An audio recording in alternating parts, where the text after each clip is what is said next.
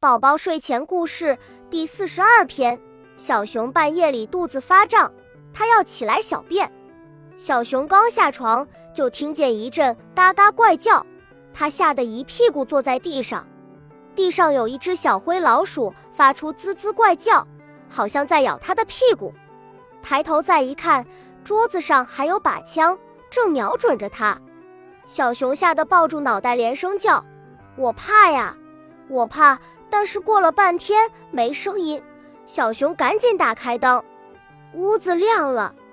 原来他刚下床时踢着了他的玩具小响鸭，屁股下坐着的是一只会叫的橡皮小老鼠，桌子上站着的是木头小猎人。小熊上完厕所回来，他把地上和桌子上的玩具一样一样收拾好，躺在床上，小熊不再害怕了。